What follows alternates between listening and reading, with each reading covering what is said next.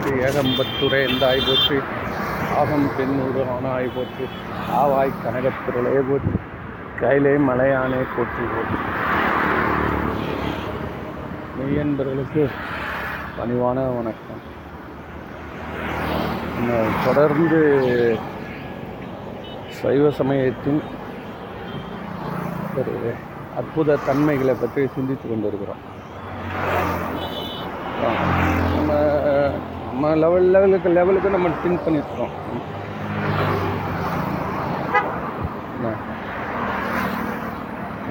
இப்போ ஒரு நேற்று ஒருத்தர் சொல்லியிருந்தாருங்க. எனக்கு அதுதான் ரொம்ப ஒரு முக்கியமான விஷயம். அதை எல்லாருக்கிட்ட பகிர்ந்துக்கணுன்றது தான் இன்றைக்கி விட்டு ஒருத்தர் சொல்லியிருந்தாரு. இந்த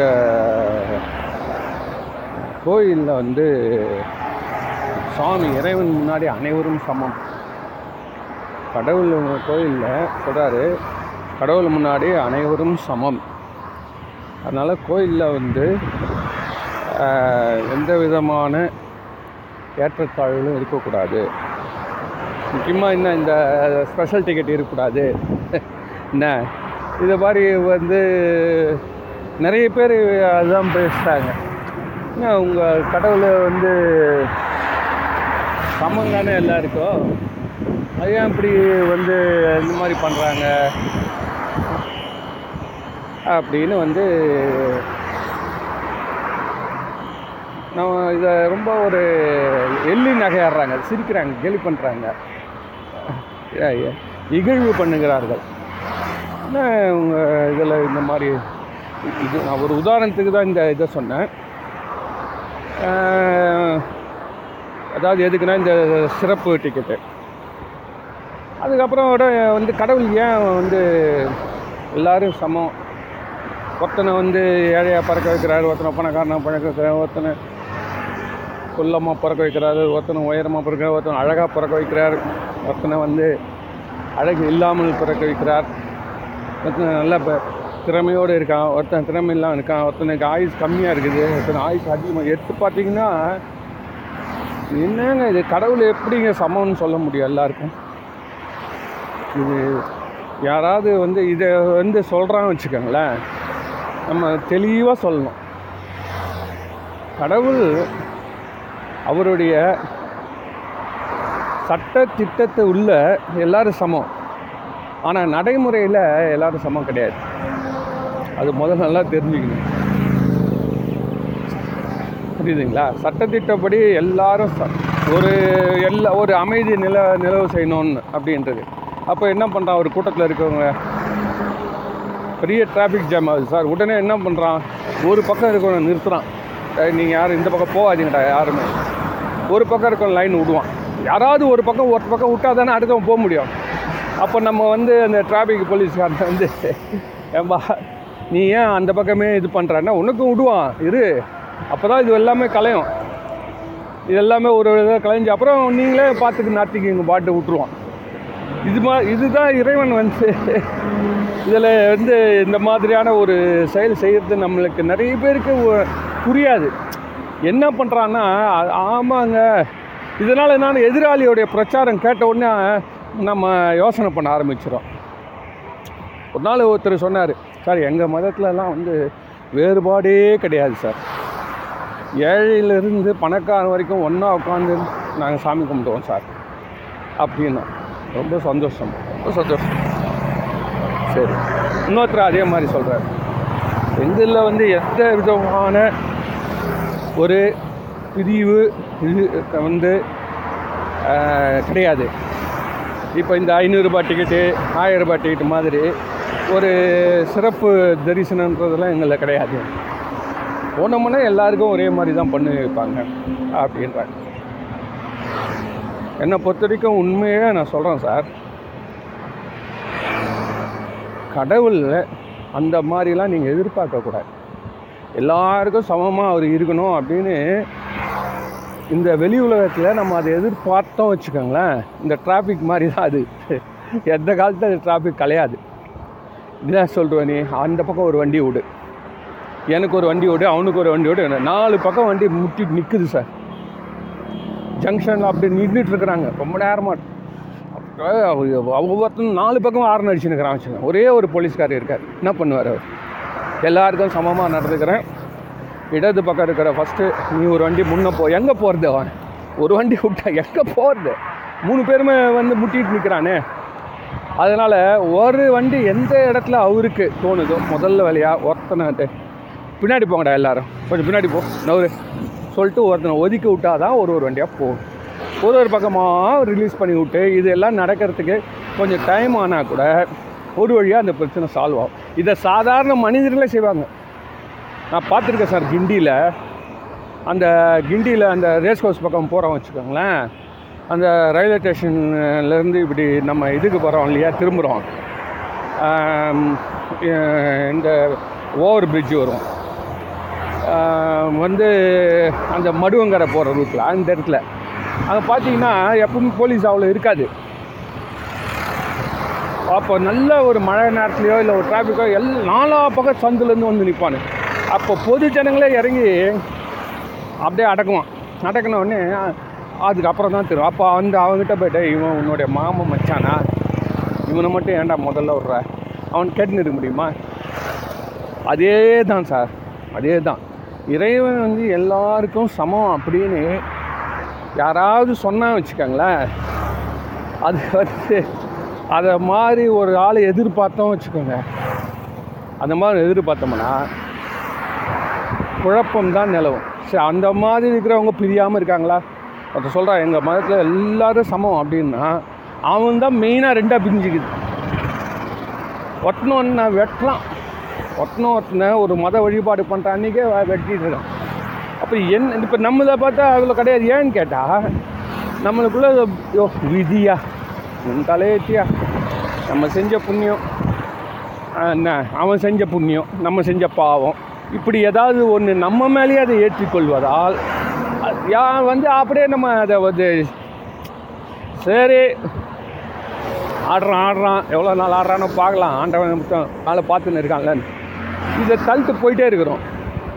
இல்லைன்னு சொன்னோம்னா நம்மளுக்கு வந்து இந்த டிராஃபிக் ஜாம் வந்துடும் வந்த ரெண்டாக பிரிஞ்சு ஒருத்தன் ஒருத்தவன் வெட்டி மடிதல் தான் நடக்கும். அதனால் இந்த மாதிரி ஒரு நூற்றி முப்பது கோடி இருக்கக்கூடிய இந்த ஜனத்தொகையில் இந்த சமுதாயத்தில் எப்படிங்க இப்படி ஓடிக்கிட்டு இருக்கு வண்டி அப்படின்னா மெயினான ரீசனு மக்கள் இந்த வேற்றுமையை அவங்க ஒத்துக்கிறாங்க. வேற்றுமையை அவங்க அதோடைய அப்படி தான் அப்படின்னு அதை புரிஞ்சுக்கிட்டு ஆலோ பண்ணிடுறாங்க ஆனால் அதை எந்த அளவு புரிஞ்சிருக்காங்கிறது தான் புரியல.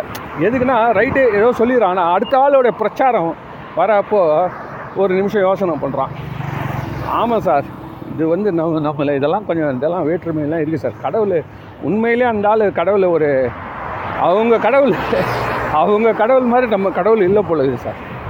அது அவன் சொல்கிறானே இந்த மாதிரி எல்லோரும் ஒன்றா கும்பிட்றோம் எல்லோரும் ஒன்றா பண்ணுறோம் வந்து இப்படிலாம் இருக்குது அப்படின்றான். அந்த வே ம், ஏங்க கோயிலில் கூட ஏங்க வந்து வேற்றுமை காட்டுறீங்க அப்படின்னு கேட்டால் கோயிலில் தான் முக்கியமாக காட்டணும். நான் சொல்கிறேன் சார் கோயிலில் தான் முக்கியமாக காட்டணும். ஏன்னா நீ கோயிலில் வந்து சந்தோஷமாக நிம்மதி ஈக்குவலாக இருந்துட்டு வச்சுக்க. அதே மாதிரி ரோட்டில் எதிர்பார்ப்பேன். அவன் ரோட்டில் உன்னை காரில் எட்டு போவானா? அவன் வரான் சார். ஆடி காரில் வரான் பென்ஸ் காரில் வரான். நீ ரெண்டு பேரும் ஒன்றா சாமி கும்பிட்டீங்க. ஒரு ஏழையும் பணக்காரனும். கோயிலை விட்டு வெளியில் வந்த உடனே நீ அவன் காரை ஒரு ஒரு நகத்தில் ஒரு லைட்டாக தொட்டு பாரு அவன் ஒரு விரலில். என்ன நடக்கும்னு பாரு. இதெல்லாம் வந்து ஒரு உண்மையிலே நடக்காது சார். அது அந்த இடத்துல ஒரு மாயை அதையே எதிர்பார்க்குறோம் ஆனால் இப்போ நம்ம என்ன சொல்ல வர நல்லா புரியுது சார். இந்த வேறுபாடுன்றது கடவுள் சந்நிதியிலேயே நம்மளுக்கு ட்ரைனிங் ஆகணும். ஆனால் அவ்வளோ ஸ்ட்ரிக்ட் கடவுள். என்ன சார் நீங்கள் எப்படி புதுசாக சொல்கிறீங்க அப்போ நீங்கள் வந்து இந்த வேறுபாடுனால பாதிக்கப்பட்டவர் இல்லையா அப்படின்னா பாதிக்கப்பட்டு பட்டு தான் இருக்கிறோம். பாதிக்கப்பட்டு தான் இருக்கிறோம் ஒரு கூட்டத்தில் போகிறோம் அப்படியே அப்பா ஒரு வாரி காலாசரி போயிருந்தேன் சார். என்ன அதுவும் அன்னைக்கு வந்து சிவராத்திரி போல் இருக்குது காலையில் போய் நின்றவன் மத்தியானம் ஒரு பதினோரு மணிக்கு பன்னெண்டுக்கு நின்றவன் சாயங்காலம் ஏழு மணிக்கு தரிசனம் சார். அந்த ஜனங்க பின்னி பெடல் எடுத்துட்டாங்க ஆனால் அதில் அந்த விஐபி தர்ஷன் போயின்னு தான் இருக்குது. இன்னும் ஒரு ரூபா போவான். நான் என்ன பண்ண முடியும்? உள்ள க்யூவில் வந்து நின்னாச்சு. இப்போது நான் என்ன சொல்கிறேன் இது இதனால் வந்து இது இது இது இதனால் பாதிக்கப்பட்டவன் சார் நான். எதனால் பாதிக்கப்பட்டேன்னா கடவுள் வந்து சமமாக எல்லாரையும் நடத்துகிறாருன்னு சொல்லி இதில் படிச்சிடுறோம். தாயும் நீயே தந்தை நீயே இந்த உலகத்துக்கே தாய் தான் நீ. பால் நினைந்தொட்டும் தாயினும் சாலை பறிந்து எல்லாம் கரெக்டு அம்மையே அப்பா ஒப்பிலாமணியே எல்லாம். அப்போது எல்லாரும் அதே மாதிரி தானே பாடுறாங்க கோயிலில். எல்லாம் மாதிரி. அப்போ நம்ம எல்லாரும் சமம் நினச்சின்னு. அதே நினைவோடு வெளியில் வந்தா நம்மளுக்கு அதிர்ச்சி தான் மிஞ்சும். என்னடா இது? நம்ம நல்லா தானே பாடுறோம் சாமி முன்னாடி. நம்ம நல்லா தானே அழுகுறோம் கெஞ்சி கேட்குறோம். என்ன நமக்கு ஒன்றுமே நடக்க மாட்டேங்குது. அவன் ஒன்றுமே இல்லை. நேற்று இருந்தவன் இன்றைக்கி எங்கேயோ போயிட்டானே. ஃபாரின் போயிட்டான் சம்பாதிக்கிறான் அப்படி பண்ணுறான் அப்படி இதுதானே நம்மளுக்கு தோணுது. இப்போ ஏன் கடவுள் இப்படி கருணை இல்லாதவரை? கருணைன்றதை விட சமத்துவம் இல்லாதவராக இருக்கிறார். அப்படின்னா நீங்கள் படித்து நீங்கள் பார்த்தீங்கன்னா இந்த ஹாஸ்டலில் படித்து வர பசங்க இருக்காங்க இல்லையா? அவங்களுடைய வித்ஸ்டாண்டிங் கெப்பாசிட்டி லைஃப் ஃபுல்லாக நல்லாயிருக்கும் சார். வீட்டில் தனியாக ஒரு குழந்தைய வளர்த்து அவன் பொது வேலைக்கு விட்றான் வச்சுங்க. அவனால் சமாளிக்க முடியாது. அவன் சமாளிப்பான். ஆனாலும் துன்பப்பட்டு தான் சமாளிப்பான். இந்த ஹாஸ்டலில் படிச்சுட்டு வரான் பாரு அவங்களுக்கு. அவனுக்கு தெரிஞ்சு போகுது. ஒரு கூட்டத்தில் வந்து ஒருத்தன் வல்லவன் ஒருத்தன் இருப்பான். அந்த வல்லவனை அட்ஜஸ்ட் பண்ணி போய் ஆகணும். அவனை முறைச்சிக்கூடாது. என்ன இதுதான் இந்த தாதா இந்த தாதான்றானுங்கள்ல ரவுடி. அது வந்து மனிதர்களுக்கு இயல்பு. தம்மானே அறியாத சாதியார் உளரோ? சுந்தரமூர்த்தி நாயனார் கேட்குறாரு ஒவ்வொருத்தனுக்கும் ஒரு தலைவன் உண்டுன்றது ஒவ்வொரு மிருக கூட்டத்துக்கே தெரியுமா? சாதின்றது இந்த இடத்துல வந்து என்ன சொல்கிறாருன்னா அந்த மிருக ஜாதிகள். அதுங்களுக்கே தெரியும். ஒரு நாய் கூட்டத்துக்கு தெரியும். இந்த தெருவில் இருக்கிற நாய் எந்த நாய் பார்த்து எல்லாம் அடங்கணும். ஆனால் சிவபெருமான்றத உயிர் கூட்டத்துக்கு தலைவன் அவன் வந்து என்னை எழுப்பி கூட எனக்கு தெரியாமல் போச்சு. அப்போ நான் எவ்வளோ வந்து மாயையில் மூழ்கி கிடக்கிறேன்?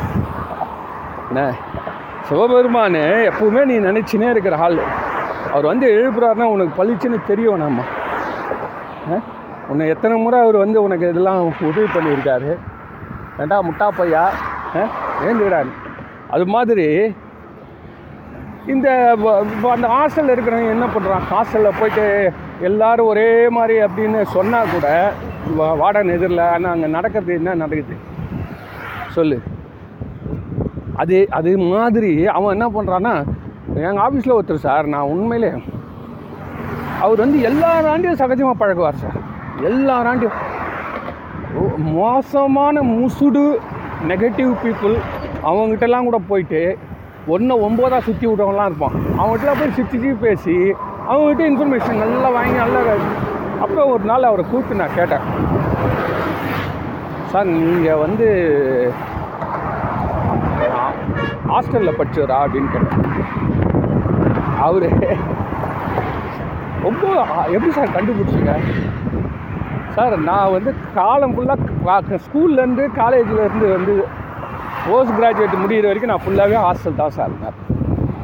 இல்லை நீங்கள் ஒரு பிரச்சனையை வந்து த- எப்படி மற்றவங்களை ஒரு சிரிக்க வச்சு ஒரு ஒரு அந்த இடத்துல வந்து எல் ஒரு நேக்காக போயிடுறாரு. நேக்காக போயிடுவார்.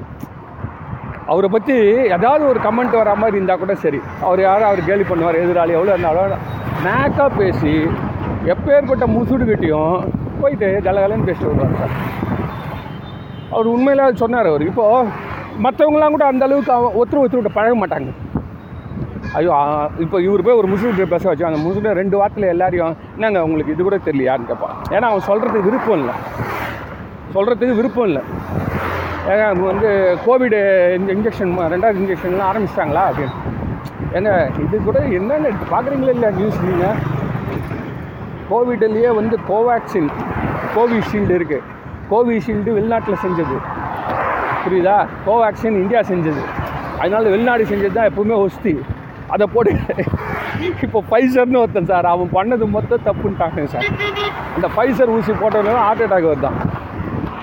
அவன் வந்து என் அவனோட கம்பெனிலே ஒருத்தன் வெளியில் வந்தவன் எழுதுறான்.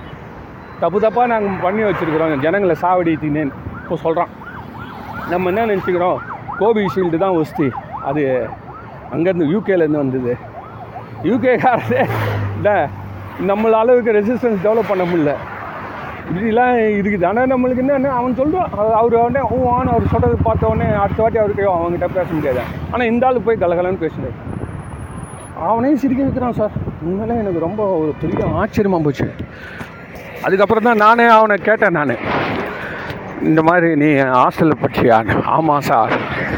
அப்படின்னா எவ்வளோ குடும்பன்றதே எனக்கு தெரியாது சார். ஃபுல்லாகவே ஹாஸ்டலில் இவங்க கூட பழகினதால.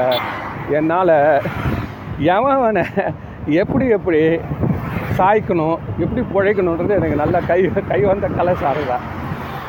ஒரு ப இதுதான் சார் கடவுள் பண்ணுறான் கட்டு சோறு எவ்வளோ நாளுக்கு வரும் சார் அம்மா அப்பா சாதம் கட்டி கொடுக்குறாங்க. கொடுத்து நீ பக்கத்து ஊருக்கு போயிட்டு வாடா. அது பக்கத்து ஊருன்றது அது கிடைக்குது. ஒரு முந்நூறு மைல் தொலைவில்னா நீ எடுத்துன்னு வரது சாப்பாடு எவ்வளோ நேரம் கட்டும்? அதுக்கப்புறம் நீ தான் சம்பாரிச்சிக்கணும். நீ தான் அந்த சாப்பாடு உனக்கு ரெடி பண்ணி உனக்கு நல்ல உணவு நீ தயார் பண்ண. நீயும் கையால் பிழைக்கின்றது அதுக்காக தான் சொல்லுவாங்க கட்டு சோறு எவ்வளோ நாள் வருதுன்னா உன்னுடைய முயற்சி தான் அதுக்கு மேலே வழிகாட்டும். அதனால் இவர் சொல்கிறாரு நம்ம நம்ம நண்பர் சொன்னதுலேருந்து இந்த கடவுளை வந்து இதனால் மற்ற யாராவது சொன்னால் வச்சுக்கோங்களேன் இப்போ இதோடைய நோக்கம் எதுக்கு நான் சொல்கிறேன்னா கோயிலில் இருக்கக்கூடிய ஏற்றத்தாழ்வுகள் பார்க்கறதுக்கு தெரியறது எல்லாமே ரியாலிட்டி நம்மளதெல்லாம் பொய்யே கிடையாது. வாங்க உங்கள் எல்லாரையும் அவங்க கூட்டின்னு போயிடுவேன். வாங்க எல்லாரும் அங்கே போயிடலாம் அந்த ராஜ்யத்துக்கு போயிடலாம். இந்த ராஜ்யம் அதெல்லாம் கிடையாது. ப்ராக்டிக்கல் லைஃபு சார் ப்ராக்டிக்கலாக நீ இங்கே இந்த கோயிலில் இப்படி இந்தியானா தான் நீ வெளியிலையும் அப்படி தான் இருப்ப. உனக்கும் இங்கே தரிசனம் கிடைக்கிற மாதிரி அங்கேயும் கிடைக்கும். இல்லையா?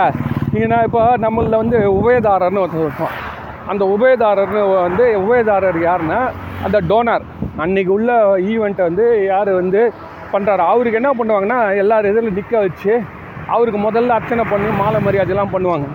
நம்ம எல்லாம் பார்த்துன்னு இருப்போம் சாதாரணமாக அது கோயில் அலௌடு அவர் என்ன பண்ணுவார்? அவர் குடும்பத்தில் இருக்கக்கூடிய அத்தனை பேருடைய பேரும் குடும்பத்தை சொல்லி அர்ச்சனை அவங்களுடைய ஆதார் எண்ணிலிருந்து ஜாதகத்திலிருந்து ஜோசியத்திலிருந்து ராசி கோத்திரம் என்னென்னவோ ரா நட்சத்திரம்.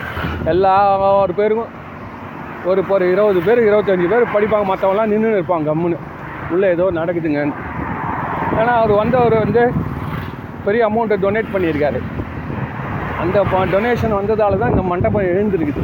இந்த மண்டபம் எழுந்ததால் தான் நம்மளாம் போய் உட்கார முடியுது. இல்லைன்னா கோ சுவாமி எங்கேருந்து மேலே இருந்து அச்சு அனுப்புவாரா? கைலாயத்துலேருந்து ஒரு ஒரு கோயிலுக்கு எந்த எப்படி டெவலப் பண்ணுறான் ஒரு ஒரு கோயிலும்? யார் கொடுக்குறது? இதெல்லாம் யோசனை பண்ணோம்ல எங்கேருந்து வரும் சார் நம்மளே ஒரு கோயில் நடத்துவோம் சார். ஒரு பணக்காரன் கொடுக்காம எப்படி சார் கோயில் நடத்த முடியும்? ஏ இதெல்லாம் இல்லை இது நீ நல்லா யோசனை பண்ணுவேன் எல்லாரும் சில்லறையாக உண்டியில் போடுறாங்களே அதை மட்டும் வச்சு நடக்குமா? உண்டியில் வந்து நல்லா கோல்டாக போட்டாங்கன்னா நடக்கும். இல்லைன்னு சொன்னால் பல லட்சங்கள் தேவைப்படுது ஒரு மண்டபங்கள் கட்டுறதுக்கு. எதுக்காக மண்டபம் கட்டுறோம்? எதுக்காக கோயிலை சீரமைக்கிறோம்? இது எல்லாமே ஒவ்வொருத்தருடைய இந்த புண்ணியமாக செஞ்சு இந்த இருக்கான் பாரு அவன் கொடுத்தா தான் உண்டு. இல்லைன்னு சொன்னால் நம்ம எல்லாரும் மனசில் தான் கோயில் கட்டணும். அது வழிக்கே கிடையாது. இன்றைக்கி சிமெண்ட்டு கல் கூலி ஆளுங்க இதெல்லாம் விற்கிற விலையில் எப்படி ஒரு ஒரு பிக் பிக் டோனர்ஸ் அந்த பிக் டோனார் வருவான். அட இப்போ நீ வெளியில் வந்தே வச்சுக்க அவன் வந்து பெரிய வந்து என்ன டயோட்டோவில் கொரலாவோ கார்டலாவோ அது ஒரு இது பாருங்க சார். பெரிய பெரிய கார் வச்சுருக்கான் சார் அவன். அவன் அதில் ஏறி போகிறான் வச்சுக்க நம்மளுக்கு எந்த டிஃப்ரென்ஸும் தெரியாது. இப்போ உள்ள எல்லாரும் சமம். ஆண்டவன் முன் எல்லோரும் சமம். எல்லாம் இறைவன் தன்னுடைய குழந்தையாக உன்னை பாவிக்கிறார். நீ வெளியில் வந்துட்டு ஒரு மாத்திரை வாங்கினோட பையில் துட்டு தேடின்னு இருக்க அவனை திரும்பி பார்த்தா நம்ம கூட கும்பிட்டானே அவன். காரில் ஏறி ஏசி காரில் ஏறி ஒரு மூணு நாலு காரு புடை சூழ சொந்தக்காரங்களோட அவன் போ போகிறான்யா அப்படின்னு பார்க்குறப்போ நம்மளுக்கு பெரிய அதிர்ச்சியே இருக்காது. கடவுள் இப்படி நம்மளை இப்படி வந்து இப்போ உள்ள எல்லாம் சமம்னு சொன்னானே அப்போ அவன் காரில் நம்ம போய் ஏறிக்கலாமா? இல்லை அவன் சொத்தில் கொஞ்சம் எடுத்துக்கலாமா அப்படி கேட்க முடியுமா? முடியாது. அது அதிர்ச்சியே கிடையாது. நீ சமம் சமம் சொல்லி நீ ஆசையை தூண்ட முடியாது. நம்ம லெவல் இதுதான் இதுதான்டா. போடா. அப்போ நமக்கு நமக்கு எப்போ தான் வரும் அப்படின்னா இறைவன் தன்னுடைய அடியார்களை அவன் கைவிடுவதில்லைன்றது நான்கு முறை தீர்ப்பு. அதனால் ஒவ்வொரு இறைவனுக்கு தெரியும் எப்போ படி அளக்கணுன்றது ஏன்னா கொடுத்து கெடுக்கக்கூடாது. அதில் ஒரு முக்கியமான பாயிண்ட் இருக்குல்ல. எத்தனை குடும்பம் சார்? ஆ? பணம் வந்து சார் எப் நீங்கள் நான் சொல்கிறது மட்டும் எல்லாரையும் கேட்டு பாருங்கள் சார். ஒத்துமையாக இருந்தது எப்போ சார் ஒரு குடும்பம்? ஏழ்மையாக அந்த வரைக்கும் ஒத்துமையாக இருப்போம் சார். அண்ணன் தம்பி எல்லாம் ஒத்துமையாக இருப்போம். ஏழ்மையாக அந்த வரைக்கும்.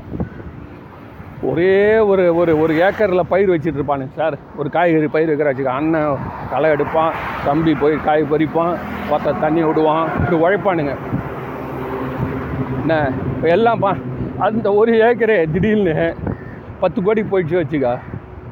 இவனுக்கு மூணு பேர் எப்படி இருப்பானுங்க தெரியுமா? க- பட்டா கத்தி உருகின்னு இருப்பான் ஒருத்தன் ஒருத்தன் வெட்டுறது ஒத்த நீ வந்து அந்த பணத்தை வந்து ஏமாற்றிட்ட நீ தனியாக அட்வான்ஸ் வாங்கிட்ட. அதை பண்ண இதை பண்ணன்னு ஒரே நீ பணம் வந்து ஒத்துமையாக இருக்கக்கூடிய ஒரு குடும்பம் காட்டுங்க சார். பணம் வந்து ஒத்துமையாக இருக்கக்கூடிய கூட்டம் ஒரு குடும்பம். அதே ஏழ்மையில். உண்மையெல்லாம் சொன்னோம் சார். அந்த காலமே பொற்காலமும் இருந்தது சார். கஞ்சி குடிச்சா கூட சார் நல்லா சந்தோஷமாக இருந்தோம் சார். ஒரு வீட்டில் ஒரு உடம்பு சரியில்லைன்னா ஒரு ஒம்பது பேர் வருவாங்க சார். லேடிஸே வந்துடுவாங்க எல்லாம் பக்கத்தில் எல்லோரும் இருந்து ஒரு பத்து நாள் இருந்து அவங்களுக்கு சாப்பாடு கீப்பாடு செஞ்சு போட்டு எழுப்பி அதுக்கப்புறம் அனுப்பிட்டு போவாங்க. இப்போல்லாம் வந்து அந்த வாட்ஸ்அப்லேயே ஒரே ஒரு உடம்பு சரியில்லை அப்படின்னா கெட் வெல் சூன் தான் முடிஞ்சு வச்சு முனே வரி. அது போட்டதே இவங்க நம்மளுக்கு பெரிய விஷயம். அது கூட போடாமல் எவ்வளோ பேர் இருப்பான்? அப்படியா? நான் பார்க்கவே மெசேஜ் இல்லைங்க நான் மெசேஜே இப்போல்லாம் நான் வந்து நேரமே இல்லை சார். ஐயோ அது டெலீட் ஆயிடுச்சு சார். நான் வந்து டெலிஷன் செட் பண்ணி வச்சுருந்தேன். பூட்டுக்குது. இவ்வளோதான். அதே அவனுக்கு தேவையான பாயிண்ட் இருந்தால் கரெக்டாக ஃபாலோ பண்ணி வாங்கிப்பான். அவனுக்கு தேவை நம்மக்கிட்ட ஒரு வேலை ஆகணும்னா அவன் கரெக்டாக ஒரு மெசேஜ் போடுவான். ஒரு இது பண்ணுவான் ஃபோன் பண்ணுவான் வாட்ஸ்அப்பில் திருப்பி திருப்பி மெசேஜ் போட்டு எப்படியான பிடிச்சி நம்மளுடைய பதிலை வாங்காமல் விட மாட்டான் சார் ஆனால் நீங்கள் போட்டிங்கன்னா இது வந்து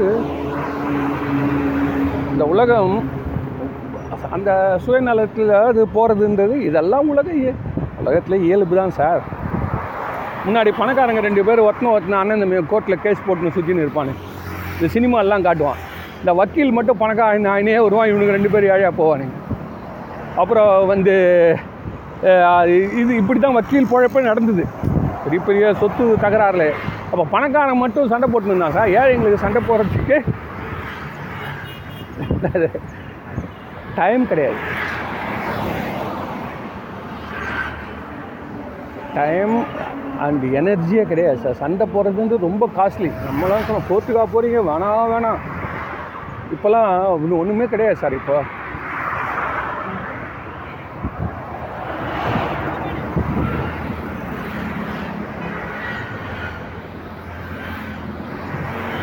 இப்போல்லாம் வந்து பார்த்தீங்கன்னா ஒரு யூனிட்ஸ் குடும்பங்கள். ஒத்துமை கிடையாது. ஏன் ஏன் ஒரு குழந்தை ரெண்டு குழந்தைன்னு வரப்போ நீங்கள் வந்து ரொ- ரொம்ப பிரச்சனையில் வரல. அந்த மாதிரி வீட்டில் பயிற்சி இல்லை. வீட்டில் அஞ்சாறு பசங்க இருக்கிறப்போ அப்பா என்ன பண்ணுவார்? யாருக்குமே அவரால் செல்லம் கொடுக்க முடியாது. எல்லாருமே வந்து த போட்டு தப்பிட்டு இருப்பார். ஒரு சண்டை டே அப்பா வர்றாரா? ஓடுறா வர்றாங்க இப்போ என்ன ஆகுது? பையன் கோச்சின்னு ஓடுறான். இதுக்கு ரெண்டு பேரும் பின்னாடி ஓடுறாங்க அப்பா அம்மா. இது இதனால் நம்ம இ- இந்த மாதிரி யாராவது வந்து இறைவன் வந்து எல்லாரும் சமம்னு சொல்லிட்டாரு அப்படின்னா நம்ம என்ன சொல்லணும்னா அவர் அப்படி தான் நினச்சி இந்த வாழ்க்கை இந்த குடும்பத்தையும் இந்த டிராஃபிக்கும் கண்ட்ரோல் பண்ணிட்டுருக்காரு. ஆனாலும் நடைமுறைப்படுத்தும் பொழுது அவர் அந்த மாதிரி இல்லை.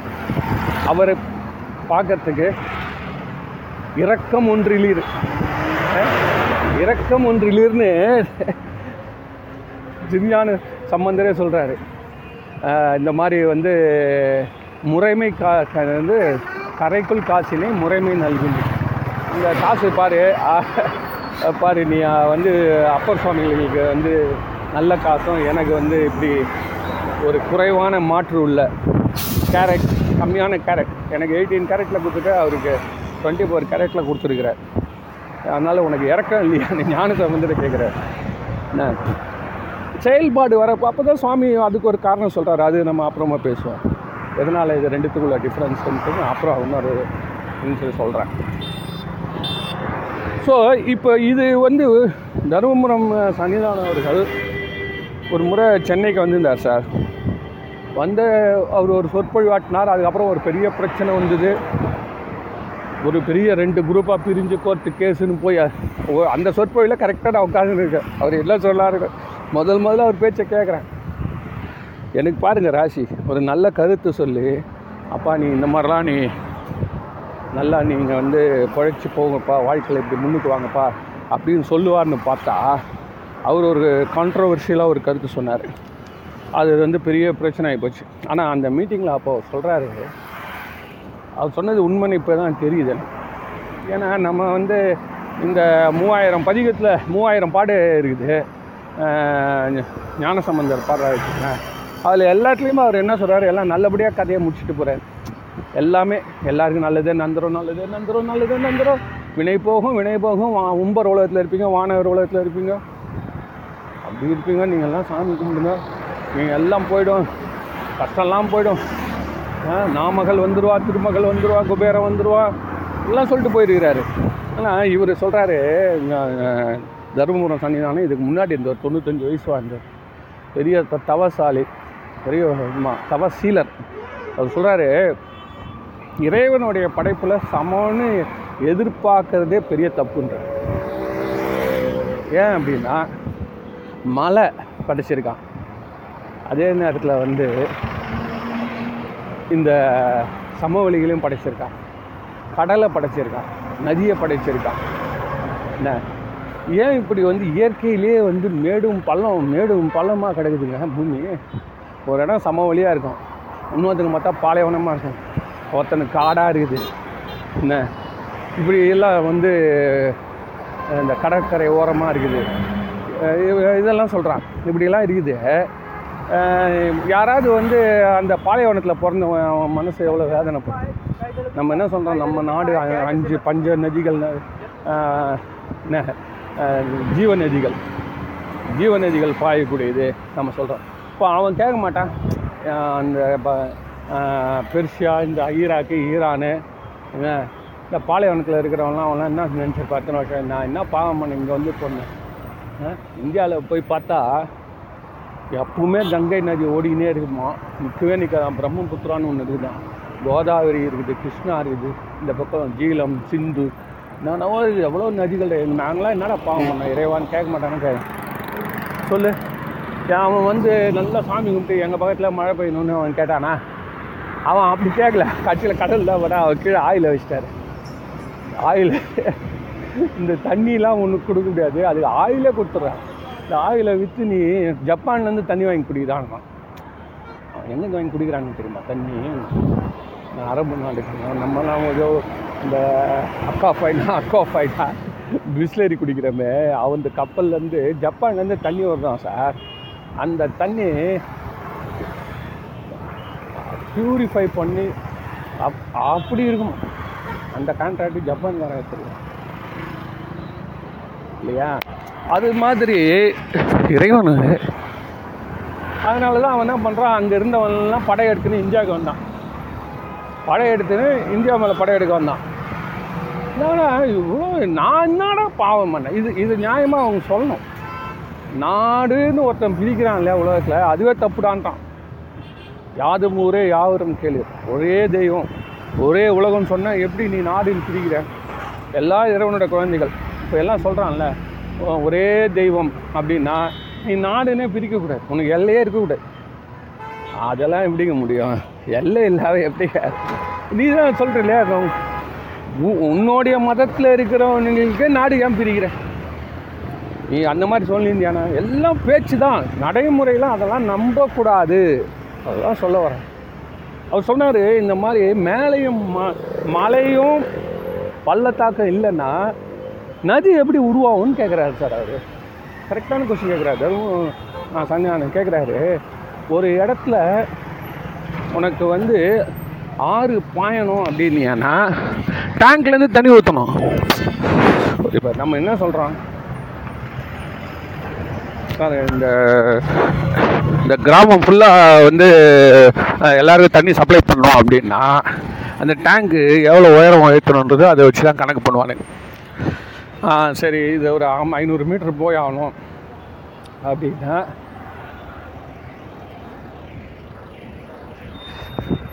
ஐநூறு மீட்ரு அப்போ வந்து போய் ஆகணும்னா நம்ம வந்து என்ன இது வந்து இவ்வளோ ஹைட்டு கட்டி ஆகணும். முப்பது மீட்ரு கட்டி ஆகணும் இருபத்தஞ்சி மீட்ரு கட்டி ஆகணும்னா அதே மாதிரி தான் இறைவன் என்ன பண்ணுறான்னா இந்த உலகம் இயங்கணும்னா சமமாக இருந்தால் இயங்காது. அப்போ ஒரு மேடு பள்ளம் இருந்தால் தான் அது தானாக போகும். அது எங்கே போகும்? கடலில் போய் விடும் கடல்லேருந்து திருப்பி மலைக்கு வரும். அந்த மேகங்கள். திருப்பி இதுதான் சைக்கிள் அப்போது மலையில் இருக்கவன் தான் நினைப்போம் ஏங்க கீழே இருக்கிறவங்களாம் பாருங்கள் சார். எவ்வளோ நிம்மதியாக இருக்கானுங்க. மலை மேலே நாங்கள் இருந்துட்டு எங்களுக்கு உப்பு கூட கிடைக்க மாட்டேங்குது. மெயினாக மலை மேலே இருக்கவங்களுக்கு அவங்க தேனுங்கெல்லாம் எத்தான்னு கொடுத்துட்டு என்ன வாங்கி போவாங்கன்னா உப்பு வாங்கி போவாங்க. நம்மளுக்கு உப்பு காலில் மிச்சிட்டு போவோம் எவ்வளோ இடத்துங்களில் வந்து சார் உப்பு கூட காசெல்லாம் வாங்கக்கூடாது சார். நீங்கள் எத்தமோ சார் அப்படின்வான் ஒரு மூட்டையில் கொட்டி வச்சுருப்பான் எனக்கு தெரிஞ்சு மளிகை கடையில் உப்பு ஒரு கை வந்து அப்படியே எடுத்துன்னு போய் கேட்கணும்னு அவசியமே கிடையாது. ஆனால் இதே மலை மேலே இருக்கான் வச்சுக்க. அவனுக்கு எங்கே போவான் உப்புக்கு? அதனால் இது வந்து நம்ம நல்லா யோசனை பண்ணிட்டு இந்த ஆங்கிளில் வந்து இறைவன் நம்ம வணங்கணும். வணங்குறப்போ நமக்கு ஒரு தெளிவு கிடைக்கும். என்ன தெளிவுனா இறைவன் ஏதோ ஒரு விதத்தில் இந்த உலகத்தை கண்ட்ரோல் பண்ணிகிட்ருக்கிறான் என்ன? அந்த சைக்கிளில் நம்ம இருக்கிறோம். நமக்குன்னு வரப்போ திருப்பி நம்மளுக்கு அதுக்கான இப்போ சொன்ன மாதிரி ஒருத்தன் இப்போது அந்த இவன் தான்ல டோனர் பற்றி சொன்ன மாதிரி. இந்த டோனர் வந்து பெரிய ஒரு கோயிலுக்கு வந்து ஒருத்தர் பத்து லட்சம் பாஞ்சு லட்சம் கொடுக்குறாரு. அப்படின்னா அவர் கூட்டி உட்கார வச்சு அவன் என்னத்தம்மா சொல்கிறான் அந்த எனக்கு தெரிஞ்ச ஒரு டோனர்ஸு ஏங்க நான் பணம் கொடுத்தேன் சார் நான் வந்தேன்னா என்னை வந்து வான்னு கூப்பிட்றதுக்கு அங்கே ஆள் இல்லை. என்னை இட்டுமே உட்கார வச்சு மரியாதை பண்ணலான்றான் சார் எனக்கு வேறு ஒன்றும் இல்லை சார் நான் போ வந்தேன்னா என்னை வாங்க சார்னு கூட்டின்னு போய் தரிசனம் பண்ணி வச்சு என் கையில் வந்து ஒரு மாலைகளையோ இல்லை ஒரு பிரசாதம் கொடுத்து அனுப்பாமல் என் விட்டானே சார் அப்போ கொடுக்குறவன் என்ன கேட்குறான்னா அவன் கேட்குறது என்னன்னா நான் இறைவனுக்காக கொடுத்தேன். உங்களை பற்றிலாம் கொடுக்கல அப்படின்னு அவன் நினைக்கல. நினைக்க மாட்டான் அவனோட சூழ்நிலை அவன் என்ன கேட்குறான் என்னப்பா கடவுளோடைய அருளை நீ வந்து அப்படி பெற்று கொடுப்பன்னு பார்த்தனே. தானே சொல்லி நீ கோயில் நடத்துறீங்க அப்போ அந்த மாதிரி இருக்கிறப்போ ஒரு மாலை ருத்ராட்ச மாலை என்ன? ஒரு இதெல்லாம் நீங்கள் கொடுத்தீங்கன்னா டாலரு. வச்சுப்படே. என்ன நீங்கள் மதிக்கலையே கூப்பிட்டீங்களே அப்படின்னு. அப்போ அவனுக்கு அந்த மரியாதையெல்லாம் செய்கிறோம் செய்கிறதப்போ இது நமக்கு மற்றவங்களுக்கு டைம் ஆகுது. மற்றவங்களாம் பார்க்கலாம். இது என்ன அநியாயம்? அவங்களுக்காக எவ்வளோ டைம் எடுத்துக்குது? ஆனால் அவன் பணம் கொடுக்கலன்னா போகாது நடக்காது. ஸோ இந்த கோயில் நடத்துறவன் என்ன பண்ணுறான்னா ப்ராக்டிக்கலாக திங்க் பண்ணுறான் ஏன் ப்ராக்டிக்கலாக திங்க் பண்ணுறான் நம்ம ஆளுங்களும் அதை பொறுத்துப்பான் நம்ம ஆளும் ஒத்துப்பான். அவன் கோயிலை விட்டு வெளில போனால் பத்து லட்ச ரூபா அவனுக்கு லாஸ் நம்மளுக்கு எந்த லாஸும் இல்லை. ஆனாலும் அவன் பத்து லட்ச ரூபா கோயிலுக்கு கொடுத்துருக்கான் சொல்லு. எல்லாம் கொஞ்ச நேரம் இருந்துட்டு போகிறான் விடு. அதுக்கப்புறம் கோயில் ஃப்ரீயாக தானே இருப்பது இது மாதிரி லைஃப்பை வந்து ப்ராக்டிக்கலாக பார்க்குறான் சார். லைஃப்பை ப்ராக்டிக்கலாக பார்க்குறான். இதே மாதிரி தான் நான் இது அதே ஆளே இப்போ ஒரு ஒரு கடைக்கு போகிறான்னு வச்சுக்கோங்க. இன்னும் அவன் பெரிய கஸ்டமர் உடனே இருந்து வந்து வாங்க வாங்க வாங்க சார் சொல்லிட்டு கூட்டிகிட்டு போய் நேராக கூல் ட்ரிங்க்ஸ் கொடுக்குறான்னு வச்சுக்கோங்க.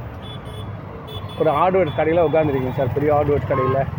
நீங்கள் போகிறீங்க நீங்கள் போய் வாங்கிறதுக்கு போகிற ஏதோ வீட்டுக்கு சுடாமடிக்கலாம் போயிட்டு வாங்கப்போ அப்போ ஒருத்த வரா அவன் வந்தவொடனே அவன் ஏற்கனவே அவன் வீட்டுக்கு ஒரு கோடி ரூபாய்க்கு இவன் கடையில் வாங்கியிருக்கான் வச்சுக்கோ. அவன் என்ன மரியாதை கொடுப்பான்? டேய் சார் வந்து டேய் கேரட்டு போடு. அப்போ நம்ம என்ன பண்ணுவான் என்ன அவன் கொடுத்துருக்குறான் இவ்வளோ அதை பற்றி கண்டுக்க மாட்டான். ஓ நீ நான் என் வேலையை பாரு நான் போகிறேன் இதுதான் இது வந்து ப்ராக்டிக்கல் லைஃபுக்கும் ஆன்மீகத்துக்கும் டிஃப்ரென்ஸே கிடையாது. ஸோ அதனால அதிர்ச்சியே கிடையாது. அது சரி இதில் இறைவனுடைய ரோல் என்ன?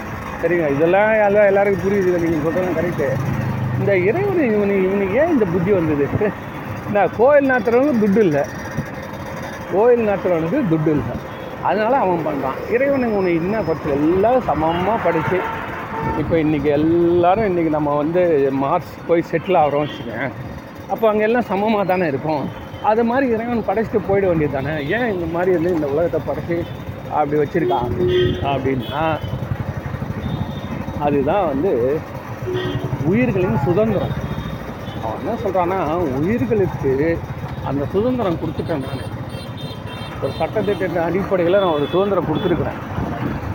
அந்த சுதந்திரம் என்ன சுதந்திரம்னா நீ அடிப்பட்டு உதப்பட்டு என்ன நீ எல்லோரும் சமமாக இருந்தீங்கன்னா எப்பவுமே நீங்கள் வந்து என்ன சொல்கிறது இப்போ ஒரு வானிலை இருக்குது சார். இந்த வானிலையில் நம்ம ரவை கொண்டு கொட்டி வறுக்கிறோம் சார். அப்போ முதல்ல கொட்டிட்டு சமமாக பண்ணி விட்ருங்க சார். வானிலையில். பத்து நிமிஷம் கழிச்சு எடுங்க சார். எடுத்து அதை உப்புமாவுக்கு யூஸ் பண்ண முடியுமா? யாருன்னா ஒரு நல்ல நல்ல ஒரு சமையல்காரை போய் கேட்டு பாருங்கள் என்ன சொல்லுவாங்கன்னு. வானிலையில் சமமாக இருக்கணும்பா. எல்லோரும் கீழே சூடு சமமாக இருக்குது. எல்லா ரவையும் சமமாக நான் பண்ணிட்டேன். சொல்லிவிட்டு அந்த வானொலியை ஒரு தட்டு மாதிரி வானிலை கூட கூடாது சார். அது கூட பள்ளம் மேடாக இருக்குது. சாதாரண தட்டு வச்சு பரப்பி விட்ருங்க சார். விட்டுட்டு சுட வச்சு அதை எடுத்தால் அந்த உப்புமா சாப்பிட்றதுக்கு லாய்க்காக இருக்குமா? இருக்காது. ஏன்னா அதை போட்டு திருப்பி திருப்பி திருப்பி குடையலாம். இறைவனுடைய வேலை என்னன்னா பிடிச்ச எல்லா ஆன்மாக்களையும் போட்டு திருப்பி திருப்பி எடுக்கிறான் சார். அந் ஏன்னா நேற்று பணக்காரனாக இருந்துருவான். மறுநாள் வந்து ஆமாங்க அவங்க வாழ்ந்து போனவங்க சார் அப்படின்னா. இன்னொருத்தன் கேட்டால் அவன் நேற்று வரைக்கும் ஒன்றும் இல்லை சார் இன்றைக்கி பெரிய பணக்காரன் ஆகிட்டான் சார். இன்றைக்கி பெரிய பணக்கார ஆகிட்டார் சார் அவர் இந்த ஊரில். ஆமாம் ஆமாம் அது அவங்க நல்லா முன்னுக்கு வந்துட்டாங்க சார். ஆமாம் நல்லா உழைப்பு. இல்லை இன்னொருத்தவங்க சொல்லுவான் என்ன பண்ணானோ தெரில அப்படின்வான் ஏதாவது ஒன்று பண்ணி. ஆக மொத்தம் பணம் வந்துச்சு. ஸோ இப்படி இந்த உருட்டு பெரட்டினாதான் அந்த சமைத்தல் நடைபெறும். சமயம்ன்றதும் சமையல்ன்றதும் ஒன்று தான் என்னடா புதுசாக சொல்கிறேன் நீங்கள் கேட்டு பாரு இப்போ கேட்டு பாருங்கள் எந்த ஒரு மதத்தில் இருக்க பெரிய ஆன்மீகவாதி கேட்டு பாரு. நான் நான்லாம் பெரிய ஆளுன்னு நான் சொல்ல நான் வந்து ஒரு கைடு மாதிரி தான் அதை படிச்சுட்டு வந்துட்டு நான் என்னன்னு சொல்கிறேன் விளக்குறேன் அவ்வளோதான் என்ன நான் எழுதலை அந்த புஸ்தகத்தை. நான் பெரிய பெரிய ஆள்லாம் எழுதியிருக்காங்க. அவங்க சொல்கிற சொல்கிற சமையல் அப்படின்னா இட் இஸ் ரெடி ஃபார் என்ன நல்ல பதம் பாட்டு ரெடி ஆகி வச்சுருக்குது. எல்லா பதத்தை கொண்டு வந்து விட்டான்னு அர்த்தம். அதனால தான் சமைத்தல்ன்றது சமயம். அதனால் இந்த இறைவனை என்ன பண்ணுறான்னா தான் உணவு தான் உட்கொண்டு தன்னுக்குடவே அந்த உணவை சேர்த்துக்கிட்டோம் இல்லையா? இப்போ நம்ம சாப்பிட்றோம் உப்புமா சாப்பிட்றோம் நம்ம உள்ளே அது உள்ளே போயிடுது. அதுவே நம்மளுக்கு ரத்தமாக மாறுது. அது மாதிரி இறைவன் நம்ம எல்லாரையும் சிவமாகவே ஆக்குவதற்காக இந்த உலகத்தை படைச்சிருக்கான். இந்த உலகத்தை படைச்சதால் என்ன ஆகுது பார்த்தீங்கன்னா இந்த சாதாரண பச்சை ரவையாக இருந்தது பொன் போல வறுக்கப்பட்டு இறைவனிடம் போய் சேருது இல்லை. சமையலுக்கு தயாராகுது மாதிரி இந்த ஆன்மாக்களை பக்குவம் பண்ணுவதற்காக ஆன்மாக்களை பக்குவம் பண்ணுறதுன்றது அடிப்படை நோக்கம் இல்லைன்னு சொன்னீங்கன்னா வேறு எதுவுமே ஒரு ரீசன் சொல்ல முடியாது. கடவுள் நம்மளுக்கு ஏன் உதவி பண்ணுறாரு அதுவும் இவ்வளோ மட்டமாக ஏன் உதவி பண்ணுறாருன்னு ரீசனே சொல்ல முடியாது. ஏன்டா ஒருத்தனை நல்லா ஒஸ்தியாக வச்சுருக்காரு? ஒருத்தனை மட்டமாக வச்சுருக்காரு? இப்போது நான் ஒரு ஆளை பற்றி ரொம்ப பொறாமப்பட்டிருந்தேன் சார். எங்கள் ஆஃபீஸ் வந்து ஒருத்தனை ரொம்ப பொறாமப்பட்டிருந்தேன் சார். அவன் வந்து அவன் ஒய்ஃபும் வந்து நல்ல வேலையில் இருக்கிறாங்க சார் ரெண்டு பசங்க சார் என்ன? அவன் அவன் அண்ணன் அவனுடைய அப்பா அம்மா கூட அவன் இல்லை சார் அவங்க ரெண்டு பேரும் இதே சென்னையில் தான் இருக்காங்க. ஆனால் அவன் வந்து அவங்க அப்பா அம்மா இருக்கிறத விட்டுட்டு மனைவி இருக்கிற இடத்துல வந்து நான் தனி கொடுத்துல வச்சுக்கிட்டு நான் வந்து எனக்கு ஆச்சரியமாக இருக்கும். முப்பது வருஷம் முன்னாடி ஒரு ஆம்பளை பையனை வந்து ஒரே ஊர்லேயே எப்படி தனி கொடுத்துன விட்டாங்க? இது உண்மையிலே நம்மளுக்கு ஆச்சரியமாக இருக்குமா இருக்குமா? இது இருக்காதா சார்? அப்போ வந்து பரவாயில்ல பார்ப்பார் அவன் யோகாக்காரன் யோகக்காரன். அதை அவங்களும் பெருசுப்படுத்தாத அளவில் பணத்தை கொடுத்துட்றான் அவங்க அப்பா அம்மாவுக்கு வந்து அப்பப்போ என்ன பணமோ கொடுத்துட்றான். வாரத்துக்கு ஒரு நாள் போயிட்டு வந்துடுறான். ஆனால் நான் இந்த சமுதாயத்தில் வந்து அந்த மாதிரி பிரித்து பேசினா முடிஞ்சு போச்சு. ஏன்னா பையனை வந்து எப்படி வளர்த்து எப்படி நம்ம எல்லாம் ஒத்துமையாக இருக்கணுன்றதை நம்மளுக்கு சொல்லி கொடுத்துருக்குறாங்க. அந்த மாதிரி தான் நம்ம அண்ணன் தம்பிங்களாம் இருக்கிறாங்க. எல்லாம் கஷ்டப்பட்டு எல்லாருமே கூட ஆனால் இவன் என்ன பண்ணான்? இவன் தனியாக அதுக்கப்புறம் நீங்கள் பார்த்தீங்கன்னா கார் வாங்கினான் பெரிய பங்களா கட்டினான் அதுக்கப்புறம் நீங்கள் பார்த்தீங்கன்னா பையனை வந்து ஃபாரின் படிக்க அனுப்புகிறான் பொண்ணை ஃபாரின் பண்ணி அனுப்புகிறான் என்னென்னவோ சார் அப்புறம் வந்து பல பல விதமான பதவி உயர்வுகள் எல்லாம் எல்லாம் வந்தது சார் நான் வந்து இப்போ சரி ரைட்டு இப்போ நம்ம திடீர்னு நினைப்போம்ல கடவுள் என்னடா நம்ம என்ன எவ்வளோ கும்பிட்டு என்ன பிரயோஜனம் நமக்கு ஒன்றும் பிரயோஜனம் இல்லை. நம்ம நினைப்போம் இல்லையா? ஆனால் பார்த்தீங்கன்னா இவனை பற்றி நான் இவன் பண்ணுறப்போ திடீர்னு ஒரு நாள் வந்து அவனுக்கு வந்து ஒரு விபத்தில் சிக்கிட்டான் சார். பெரிய ஒரு விபத்தில் சிக்கிட்டான். விபத்தில் சிக்கி என்ன ஆள் வந்து இடத்த விட்டு நவுற முடியாத அளவில் வந்து பல ஆண்டுகளாக துன்பப்பட்டு இருக்கான் சார் இப்போ இதுக்கு நான் என்ன சொல்கிறது என்னால் அது ஒன்றுமே நம்பவே முடியாத அளவில் எதிர்பாராத விதமான சார். அவனுக்குலாம் தப்பு வரது வாய்ப்பே இல்லை சார். திடீர்னு ஒரு பிரச்சனை ஆகி போச்சு. எல்லாமே மாறி போச்சு வச்சுக்கோங்க படாத துன்பம்னால. இப்போ அந்த நிலையில் பார்க்குறப்ப நான் எண்ணிட்டேன் நான் எவ்வளோ கஷ்டப்பட்டனாலும் நான் எண்ணிட்டேன் அவன் விழுந்து கிடக்கிறேன் இது என்ன அப்படின்னா இதெல்லாம் தான் இறைவனுடைய செயல். யாருக்கு என்ன விதிச்சிருக்கான் அப்படின்றது சப்போஸ் அவனுக்கு மொத்தமாக கூட போயிருக்கும். அதாவது எந்த பிரச்சனையும் இல்லாமல் கூட நல்லாவே கூட வாழ்ந்து முடிச்சிருக்கலாம். சில நேரத்தில் மாட்டியிருக்கலாம். இந்த கதையெல்லாம் இறங்கணும் வச்சுக்கேன். இதெல்லாம் முடிவே கிடையாது. அதனால் நம்ம ஆளுங்க ஒரே வாக்கில் சொல்லிட்டான். ஏ அவன் வந்தாலே அவன் அனுபவிச்சுதான்டா அவன் வந்துட்டு போயிட்டான். ஒரே ஆள். நம்மளுடைய ரூல்ஸ் மற்றவங்களாம் சொல்ல முடியாது. மற்ற எழுதுறானே காட்ஸ் கிஃப்ட்டுன்னு சொல்லிட்டு அவன் எழுதுறான் சார் ஐம்பது லட்ச ரூபா வண்டி வாங்கியிருக்கான் சார் அதில் எழுதுறான் காட்ஸ் கிஃப்ட்னு எழுதுறான். அப்போ மற்றவங்களுக்குலாம் காட்ஸ் ஏன் கிஃப்ட் அனுப்பல? அங்கே உட்காந்துன்னு அவர் ஒவ்வொருத்தருக்கா கிறிஸ்மஸ் தாத்தா மாதிரி கிஃப்ட் அனுப்பின்னு உட்காந்துருக்காரு இப்போ நம்மளுக்கெல்லாம் ஏன் அனுப்பலை? ஒரு ஒரு ஆஸ்பத்திரியில் போய் பாருங்கள் எவ்வளோ பேர் எவ்வளோ கஷ்டப்படுறாங்க எவ்வளோ கஷ்டம். குழந்தை பசங்க சின்ன பசங்க எல்லாரும் வச்சுட்டு லிவர் டிரான்ஸ்பிளான்டேஷன்றான் சார் நான் போய் பார்க்குறேன் லிவர் டிரான்ஸ்பிளான்டேஷன்றான் கேன்சர்ன்றான் இதெல்லாம் பார்க்குறப்போ என்னடா இது? இவ்வளோ அப்போ ஒரு ஒரு தருமபுரியில் ஒருத்தர் வந்திருக்காரு. அவர் சொல்கிறார் ஒரு பையன் பதினேழு வயசு பையன் சார் அந்த பையனுக்கு வந்து அவர் சொல்கிறார் நாற்பத்தஞ்சு லட்சம் செலவு பண்ணி லிவர் டிரான்ஸ்லேட் பண்ணியிருக்கோம் சார் சாதாரண ஆள் சார் அந்த குடும்பம் நீ நினச்சி பார்க்கணும் நம்ம. இதெல்லாம் நம்ம நினச்சி பார்க்கணும். நான் சொல்கிறேன் இங்கே வந்துட்டால் சின்ன ஒரு சராய்ப்புக்காக வீட்டில் இங்கே எல்லோரும் அழுதுன்னு இருப்பாங்க. பையன் வந்து அப்பா வந்து தெருல வண்டி அடிக்க போச்சு சராய்ப்புங்க அப்படி இருக்கு.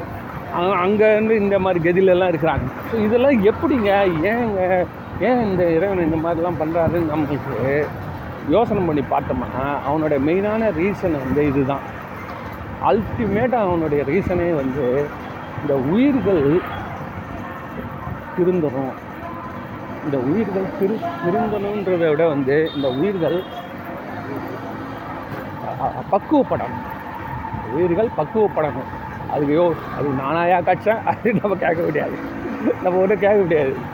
எல்லாருமே அவர் கையில் கட்ச ஸ்டூடெண்ட்டு சார் எல்லாருமே அவர் கண்ட்ரோல் பண்ண வேண்டிய வண்டிகள் நம்ம எல்லாம். எதிர்பக்கம் வண்டி அவுட்னு இருப்பான். நம்ம பத்து நிமிஷம் நின்றுட்டு இருக்க வேண்டியதான் அந்த டோலில் நிற்கிற மாதிரி. வேறு வழியே கிடையாது. என்ன? டோலில் நின்றுட்டோம் வச்சுக்கோ வழியே கிடையாது. ஒவ்வொருத்தராக அனுப்பி நிற்பான் ஒருத்தன் டோக்கன் இல்லாமல் நிற்பான் ஒருத்தன் வந்து இந்த கவர்மெண்ட்டே எனக்கு ஃப்ரீ கொடுத்தது நீ யாரா என்ன கேட்கறதுன்னுவான். திடீர்னு ஒரு பிரச்சனை வந்துச்சு வச்சு நிற்க வேண்டியதான் ஒரு லைனில் போயினே இருக்கும். வேறு வழி கிடையாது. என்ன இது மாதிரிலாம் இந்த இறைவனுடைய நோக்கத்தை நம்ம நல்லா புரிஞ்சுக்கணும்னா சில கோட்பாடுகளை நம்ம அடிப்படையாக வந்து புரிஞ்சுக்கிட்டா இப்போ இவ்வளோ நாளாக நம்ம விதின்னு சொல்லிட்டு போயிடுவோம். ஆனால் இப்போ வரக்கூடிய பிரச்சாரம் வந்து இப்போ வரக்கூடிய பிரச்சாரர்கள் இருக்காங்களே அவங்ககிட்ட உங்களால் எதிர்த்து நிற்க முடியாது. அவன் ஈஸியாக மற்ற மதத்துக்கு வந்து உங்களை மாற்றிட்டு போயிடுவான். நீங்கள் வந்து பாருங்கள் சார் எங்களை வந்து பாருங்கள் எந்த டிஃப்ரென்ஸுமே கிடையாது. நான் என்ன சொல்கிறேன்னா எனக்கு எனக்கு முதல்லயே எனக்கு டிஃப்ரென்ஸை கொடுத்துரு. என்ன? முதல்ல கஷ்டத்தை கொடுத்துட்றா. அந்த தீபாவளி லேகியம் மாதிரி. காலையில் முதல்ல தீபாவளி லேகியத்தை போட்டுரு. அதுக்கப்புறம் நீ என்ன வேணால் சாப்பிடு. இல்லை இதமாக இருக்கும். அது ஆனால் நிறைய பேர் இப்போ நம்ம என்ன பண்ணுறோம்னா தீபாவளி பலகாரத்தை சாப்பிட்டு மதியானம் நாலு மணிக்கு ஜெலிசல் எடுத்து குடிச்சுன்னுக்குறோம் யாரெல்லாம் கேளுங்க நேற்று தீபாவளி கொஞ்சம் ஹெவியாக சாப்பிட்டேன் சார் ரெண்டு நாளைக்கு ரசம் சோறு தான் சாப்பிட்டேன் அதே ரசத்தில் இருக்க அதே மிளகு போட்டு இந்த தீபாவளி லேக் நீ முதலே சாப்பிட்டானா லைஃப் நல்லா இருக்கும்ல? அதே தான் நான் சொல்கிறேன் நம்மளுக்கு அந்த கஷ்டமான உண்மையை புரிஞ்சுக்கிட்டோம்னா மற்றவன் பண்ணக்கூடிய தொந்தரவு இடையூறு நம்மளுக்கு இருக்காது. ரெண்டாவது இந்த கசப்புவாக தான் இருக்கும் ஆனால் தத்துவங்கள். அவை நமக்கு எப்போதும் நிச்சயமான ஒரு தெளிவையும் ஒரு ஆக்கத்தையும் கொடுக்குன்றதை சொல்லி இதோட நிறைவு செய்கிறேன். நன்றி வணக்கம்.